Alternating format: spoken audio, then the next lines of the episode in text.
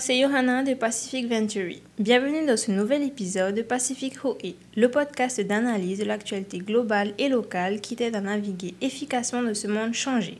Cette semaine, nous sommes allés décrypter les graphiques et analyses financières pour t'apporter un maximum d'éclairage sur l'inflation qui se fait de plus en plus sentir au quotidien. Pour en parler, nous recevons Vincent Dropsy, professeur en économie à l'Université de la Polynésie française. À suivre donc une conversation entre Vincent et Philippe.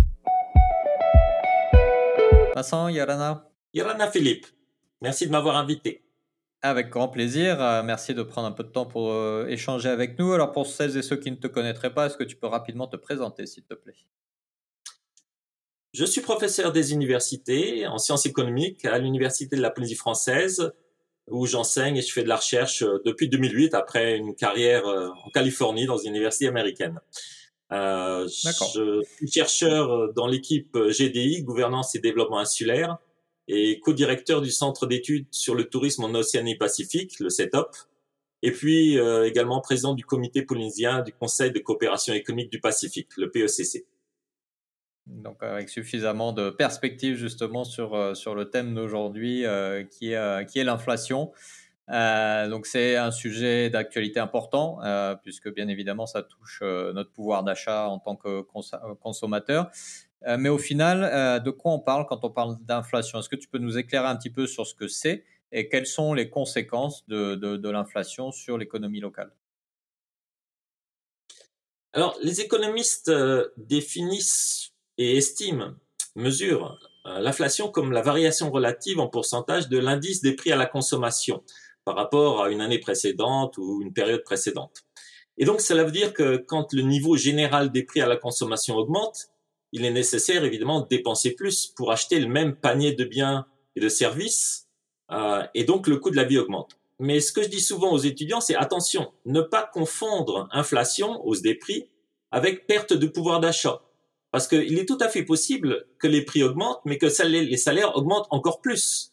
Mmh. Donc, euh, peut-être euh, un petit mot pour rassurer tout le monde. Le fait qu'il y ait un peu d'inflation ne signifie pas forcément que le pouvoir d'achat va baisser. Et d'ailleurs, euh, c'est pour ça que le gouvernement, je pense, euh, au mois de décembre, a voté euh, un peu dans l'urgence une augmentation du SMIC de 2% pour compenser mhm. pour l'inflation de 1,7% des prix à la consommation en Polynésie française. Et dans ce cas-là, on peut dire que voilà, la valeur, le, pouvoir d'achat du SMIC a en fait augmenté en 2021.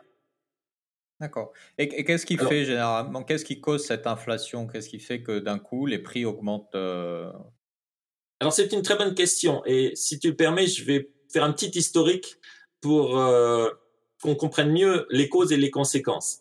D'abord, euh, les économistes, euh, évidemment, ramènent tout à l'offre et la demande. Donc l'inflation, soit elle a une cause provenant du côté de la demande, soit du côté de l'offre, ou alors des deux, comme en 2020-2021. On va le voir. Alors, on a eu des épisodes d'inflation qui étaient générés par de la demande, comme dans les années 60, ou dans les euh, ou générés par l'offre, comme les chocs pétroliers, l'augmentation des prix du pétrole, ce qui est important évidemment pour aujourd'hui, en 73-79, qui a créé deux récessions mondiales, de l'inflation, ce qu'on appelle en fait la stagflation, stagnation, inflation. Ça, c'est ce qu'il y a de pire, parce que à la fois on a du chômage et de l'inflation. Euh, tandis que quand on a un choc de la demande, eh bien, il y a de l'inflation, mais en même temps, le chômage baisse. Donc, c'est un choix politique entre l'inflation, plus d'inflation ou plus de chômage. Donc ça, c'est plus facile à gérer. Par contre, les chocs euh, de de l'offre, là, c'est plus délicat. Alors, ce qui s'est passé, c'est qu'on a eu un choc inverse également dans les années 80. L'inflation a chuté dans les années 80 pour deux raisons. Bah, parce que la demande a chuté, parce qu'il y avait une politique monétaire restrictive américaine euh, du président de la Fed à l'époque, Paul Volcker, qui a décidé, ça suffit euh, on va casser l'inflation et surtout les anticipations d'inflation. Ce que les gens pensent, ils étaient trop habitués à l'inflation, on leur dit c'est fini. Et en quelques années, il a réussi à faire chuter l'inflation à un niveau très faible, quelques pourcents, qu'on connaît en fait depuis ce temps-là, le milieu des années 80, jusqu'à 2019. Donc grâce à lui, grosso modo, non seulement aux États-Unis, en Europe, partout dans le monde, en fait, le problème de l'inflation a quasiment disparu pendant euh, une vingtaine d'années. Hmm. Sauf que, évidemment, est arrivé 2020 euh, Et la crise pandémique, c'est une crise totalement inédite. Alors je vais être court, mais c'est un choc à la fois de la demande. La demande a chuté parce qu'on a demandé évidemment euh, aux personnes de rester chez eux, d'être confinés, donc de ne pas consommer.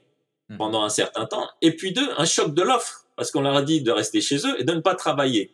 Euh, donc visiblement baisse de la production, mais baisse de la consommation. On n'a jamais vu ça honnêtement dans le passé, mais on sait très bien analyser ça. Donc la question, c'est est-ce que finalement les prix vont augmenter parce qu'il y a moins d'offres ou est-ce que les prix vont baisser parce qu'il y a moins de demandes? Bon, en 2020, en Polynésie française, la réponse est claire, d'ailleurs partout dans le monde, c'est de la déflation. C'est-à-dire que les prix ont baissé de 0,9%. Donc le, le choc de la demande a été plus fort que le choc de l'offre. Mhm. En fait, on a payé aussi euh, les gens pour euh, éventuellement compenser les pertes de salaire, etc., etc. En 2021, c'est l'inverse on a eu un choc euh, évidemment de l'offre double puisqu'il y a eu des problèmes d'approvisionnement. Et puis finalement, euh, il y a eu ce choc pétrolier dont on va peut-être un peu parler, qui a fait que l'inflation a augmenté et, et, et, finalement a été évaluée à 1,7% en Polynésie française et beaucoup plus aux États-Unis, hein, aux alentours de 7% aux États-Unis, 4-5% en Europe. Donc voilà, gros choc, gros choc inflationniste. Et la grande question, c'est est-ce que cette inflation va durer ou est-ce que tout simplement, eh bien, ça va disparaître une fois que les problèmes d'approvisionnement vont être terminés, une fois que la pandémie va être terminée? Et pour être honnête, euh, je vais conclure un peu cette, la réponse à cette question pour cela. Les économistes sont humbles et font des erreurs ou ne, se, ou ne savent pas. Et Paul Krugman, prix Nobel, a reconnu il y a une semaine, dans un débat, qu'il s'était trompé. Il pensait vraiment que l'inflation allait disparaître très vite. Et puis maintenant, il commence à dire, ben, peut-être que ça va rester pendant quelques années. Voilà. Hmm. Donc, euh, il faut rester humble et je suis pas sûr totalement, mais il y aura un peu d'inflation pendant quelques années. Après, euh, le niveau de l'inflation, on ne le connaît pas aujourd'hui. C'est très difficile de, de, prédire. Donc encore beaucoup d'incertitudes euh, et de manque de visibilité. Quoi. Alors, en plus, oui, exactement comme tu dis, les, chocs qui nous arrivent euh, avec la guerre en Ukraine, avec, euh, c'est des chocs totalement imprévus. Et donc, évidemment, hmm. il est impossible de prédire ces chocs imprévus et donc les conséquences. Effectivement. Alors, on, va revenir sur, sur l'Ukraine dans un moment, mais euh, tout à l'heure, tu disais, à Tahiti, on a 1,7 d'inflation, alors qu'aux États-Unis, on est à, plus de 7% d'inflation. On a tendance à dire qu'à Tahiti, on est tout au bout de la chaîne euh, économique, hein, puisque ben, tout arrive chez nous et puis il n'y a pas grand-chose qui sort. Euh, et du coup, ben, ça paraît presque contre-intuitif de voir que l'inflation est moins importante chez nous qu'elle ne peut l'être dans les marchés émetteurs tels que les États-Unis. Donc, est-ce que notre position insulaire, finalement, impacte l'inflation et, comment, euh, du coup? Alors, tout d'abord, évidemment, il est important de remarquer que, en tant que petite économie insulaire, nous sommes très dépendants de nos importations. Et ça, on ne pourra pas y changer euh, quoi que la politique soit, protectionniste plus ou moins, euh, honnêtement, on a un niveau incompressible quasiment d'importation. Alors peut-être pas alimentaire, mais autre. Hein. On va pas s'amuser à produire des voitures. Euh, le mm. pétrole, on doit l'importer, etc., etc. Donc forcément, pour donner un, un ordre d'idée, euh, nos importations correspondent à peu près à 200, 200 milliards de francs pacifiques sur euh, une économie dont le PIB est de 600 milliards. Donc ça fait à peu près un tiers. Euh, et donc en particulier, évidemment, on a une grosse facture de carburant. Et dès que le prix des pétroles augmente, évidemment, euh, on le subit. Alors on le subit, attention, parce qu'il y a un fonds de péréquation que le gouvernement a mis en place depuis euh, des décennies, grosso modo, qui veut que les prix de l'essence, en fait, sont très stables ou sont stabilisés. Et les variations de prix des pétroles, en fait, c'est le gouvernement qui encaisse ces variations positives ou négatives. Donc, on a de la chance, euh, il y a évidemment des subventions pour l'essence, pour les bateaux, etc. On a de la chance d'avoir euh, un contrôle, entre guillemets, euh, des prix de l'essence locale qui fait que, voilà, on est un peu isolé du monde, ce qui n'est pas le cas aux États-Unis. Les États-Unis, dès qu'il y a le moindre choc pétrolier, immédiatement à la pompe, ça se voit. Alors, il y a une deuxième raison pourquoi les États-Unis ont une inflation beaucoup plus élevée que la nôtre. C'est-à-dire que, alors, le président Trump d'abord et le président Biden ont tous les deux euh, dépensé des sommes astronomiques pour d'abord euh, limiter un peu la casse, si je puis dire, de la crise en 2020, et puis relancer très vite l'économie américaine. Mais à des proportions qu'on n'avait jamais vues auparavant, genre 10% du PIB de dépenses par an. Enfin, c'est phénoménal. Et donc, la dépense a, a évidemment rebondi très fortement et le chômage, en fait, est plus bas qu'il n'a jamais été depuis 20 ans aux États-Unis. C'est quand même phénoménal. Donc, euh, le problème maintenant, c'est même pas le chômage, c'est une pénurie euh, de main-d'œuvre. Donc, hmm. ça veut dire que deux choses. Eh bien, évidemment, euh, les Américains achètent beaucoup, donc les prix augmentent. Et deuxièmement, les salaires vont augmenter également aux États-Unis parce qu'il y a une pénurie de main-d'œuvre.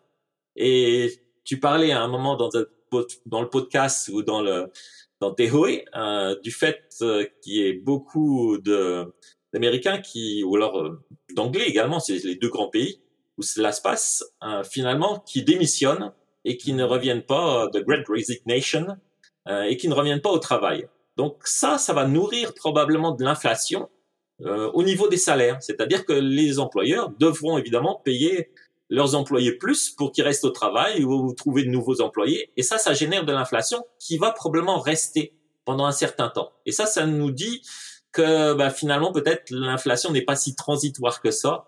Et peut-être pendant quelques années, on va devoir vivre avec l'inflation, ce qui n'est pas non plus une catastrophe. Hmm. tant que les, les, salaires suivent derrière aussi. Quoi. Oui, si les salaires augmentent plus vite que l'inflation, finalement, c'est pas si mauvais. Alors je veux pas rentrer dans des trucs techniques, mais hmm. pour la politique monétaire, c'est pas non plus si mauvais que ça. Parce qu'il y a un économiste euh, français d'ailleurs qui s'appelle Olivier Blanchard, qui était à la tête euh, des, le chef économiste du FMI pendant des années, et lui recommandait une inflation à 4%. Pourquoi? Bah Parce que aujourd'hui les taux d'intérêt sont à zéro, et les taux d'intérêt nominaux entre guillemets, c'est pas ce qui compte, c'est les taux d'intérêt réels, c'est-à-dire le taux d'intérêt moins le coût de l'inflation. Si vous empruntez pour acheter une maison et que la maison, la valeur de la maison ou de l'appartement augmente de 4% par an, eh bien, grosso modo, ça veut dire que votre dette, elle diminue euh, de 4% par an, sans que vous fassiez quoi que ce soit. Euh, donc, euh, en fait, l'inflation, ça permet à la politique monétaire d'avoir une marge de manœuvre peut-être plus élevée dans le futur, ce qui est pas si, si mal vu, vu les chocs qu'on encaisse aujourd'hui. Donc, je vais arrêter un peu cette discussion technique, mais L'inflation, évidemment, faut la craindre, mais finalement, euh, comme tout en économie, euh, il y a des avantages et des désavantages. Pardon, oui, juste pour, pour, évoquer un sujet qui est forcément dans, dans, toutes les têtes et dans tous les esprits aujourd'hui, c'est bien évidemment la crise de, de l'Ukraine. Euh, du coup, est-ce que ce conflit dont on n'a encore pas très bien compris ce qui se passe et on ne sait pas combien de temps ça va durer, est-ce que du coup il va impacter cette problématique de l'inflation et, et s'il le fait, comment, quels, quels impacts on peut anticiper? Alors, évidemment, les prix du pétrole ont déjà réagi très vivement, mmh. puisqu'ils dépassent aujourd'hui les 100 dollars, à l'invasion de la Russie en Ukraine. Alors, il y a euh, plusieurs problématiques. D'abord, la Russie est le troisième producteur pétrole au monde. Elle représente 12% de la production. Donc, c'est quand même un poids lourd. Mais, en plus, euh, l'Union européenne dépend très fortement du gaz russe. Euh, par exemple, l'Allemagne est dépendante de sa consommation de gaz à 49% du gaz russe, la France 24%, certains pays baltiques 100%. Et donc là, ça pose un, gros problème pour ces sanctions. C'est-à-dire qu'on peut toujours avoir des sanctions, couper SWIFT, le réseau international de transactions, bloquer la moitié des réserves de la Banque centrale, ce qui pense une très bonne, très efficace sanction. Euh, mais d'un autre côté, euh, ça risque de générer évidemment une réaction des Russes qui, eux, peuvent couper tout simplement, euh, fermer le gazoduc. Et puis d'un coup, du jour au lendemain, il n'y a plus de gaz qui arrive en Europe. Alors aujourd'hui, c'est presque l'été, il n'y a pas de problème.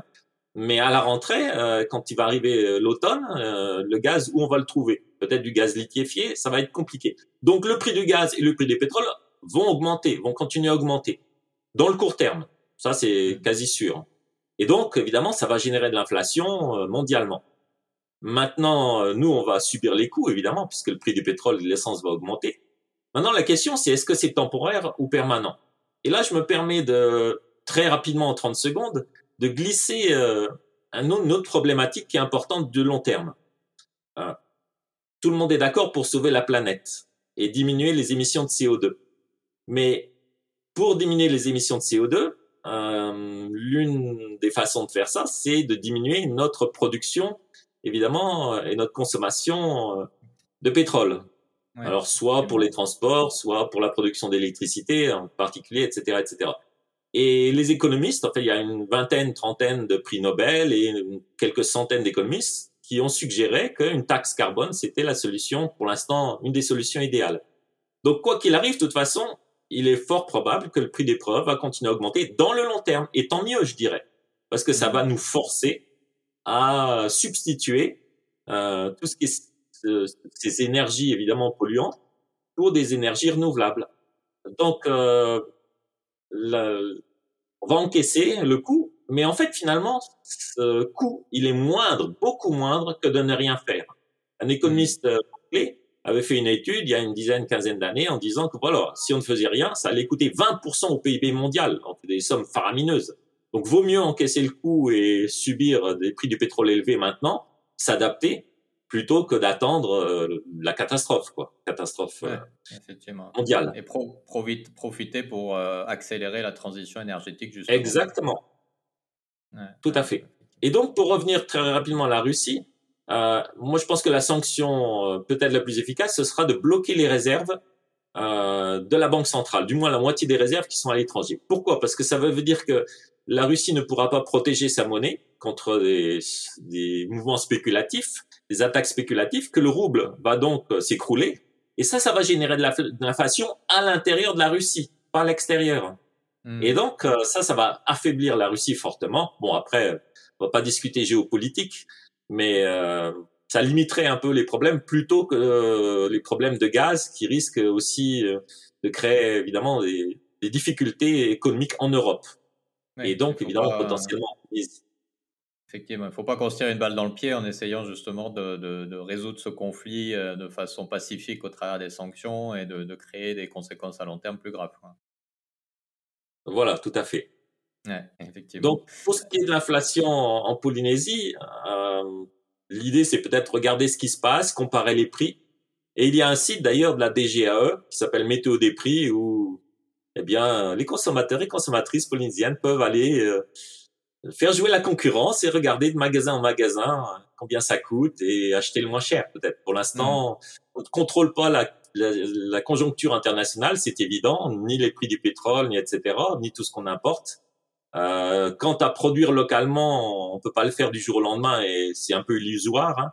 On va jamais produire du pétrole, donc euh, je pense que la solution c'est de faire jouer la concurrence de plus en plus. Oui, effectivement. Est-ce que tu penses malgré tout que pour les productions locales, et je pense notamment à la production alimentaire locale, ce contexte inflationniste peut être bénéfique pour les, la consommation justement de produits locaux? Parce que finalement les prix bah, vont s'aligner et les produits locaux vont devenir pas aussi chers que les produits importés? Alors, c'était une très bonne question parce que pourquoi les produits internationaux finalement sont chers? Pourquoi notre coût de la vie est cher? Et ma thèse avec quelques collègues, c'est L'une des grandes raisons, c'est, ce sont les taxes protectionnistes. On paye, ça se voit pas euh, sur le ticket de caisse, mais on paye, on paye des taxes à l'importation très élevées, ce qui évidemment euh, augmente le prix des produits importés. Les produits locaux s'ajustent, et puis finalement, bah, tous les produits coûtent cher. Donc euh, peut-être si on pouvait diminuer, éliminer, alors c'est peut-être un rêve, politiquement, ça, ça semble difficilement faisable, mais réduire ces taxes à l'importation, ça pourrait réduire le coût de la vie en Polynésie. Et non seulement ça, mais ça augmenterait la compétitivité de nos produits et de nos services, dont euh, le tourisme. Donc c'est peut-être une mmh. occasion finalement en or de revoir un peu euh, cette politique protectionniste qui existe depuis 50, euh, 60 ans et de se dire ben un moyen de limiter la hausse des prix, c'est peut-être voilà de se débarrasser un peu de ce système protectionniste et puis d'encourager comme tu le disais la production locale évidemment, surtout alimentaire. Mhm. Mais là, il faut être aussi réaliste. Si on regarde euh, les données de l'ISPF, euh, qui estime le PIB et ses composantes, euh, le secteur alimentaire, c'est grosso modo, alors je parle pas agroalimentaire, hein, je parle le secteur de production, mhm. de aquaculture, etc. Et puis agriculture, c'est 3% du PIB. Donc c'est pas ça qui va faire relancer l'économie entière, mais ça va aider évidemment. Donc il faut mm. promouvoir, euh, et pour la planète, et pour euh, la production locale, euh, ces genres de, de production euh, agricole locale, tout en faisant attention que les prix n'explosent pas, parce que ça c'est un peu le danger, il faut que ce soit rentable et à la fois pas trop cher. Effectivement. Donc peut-être qu'il y a une, finalement, euh, il y a une expression américaine que j'aime beaucoup qui s'appelle blessing in disguise, bénédiction cachée. Ce qui veut dire que voilà, on a des chocs successifs, euh, la pandémie, la crise russe, etc. Mais en fait, on peut rebondir et en faire des opportunités pour améliorer notre niveau de vie, baisser le coût de la vie. Effectivement, bah, on, on, terminera sur cette note optimiste, effectivement, de, chercher l'opportunité du changement quand euh, on subit ce genre de crise. Vincent, merci beaucoup pour tes éclairages sur ce thème euh, très complexe de l'inflation. Merci à toi, Philippe. Comme beaucoup d'éléments de notre économie moderne, l'inflation est au final un indicateur qui vient nous éclairer sur l'état et la dynamique de notre économie. Il ne s'agit pas d'en avoir peur ni de le suivre à tout prix, mais bien d'analyser en détail ce qu'il nous dit sur l'état de notre pays et du monde en général. Et la meilleure façon de l'interpréter est sans doute de le voir comme un signe de changement en cours qui nécessite de notre part de réfléchir, prendre de la distance et de voir comment adapter nos modes de vie en conséquence. L'économie, c'est la gestion de notre maison, au sens propre du terme. Tâchons donc de faire ce qu'il faut pour maintenir notre maison en état dans ce monde si complexe et incertain. N'hésite pas à partager cet épisode avec ton entourage et à le noter ou le commenter sur ta plateforme de podcast préférée. Si tu veux en savoir plus sur l'inflation et ses conséquences, n'hésite pas à aller voir la newsletter TOE sur ce thème. Tu peux la retrouver sur notre site internet pacificventury.com et tu peux également t'y inscrire pour ne jamais manquer ce numéro. À la semaine prochaine pour un nouvel épisode, un nouveau thème. Prends bien soin de toi. Nana!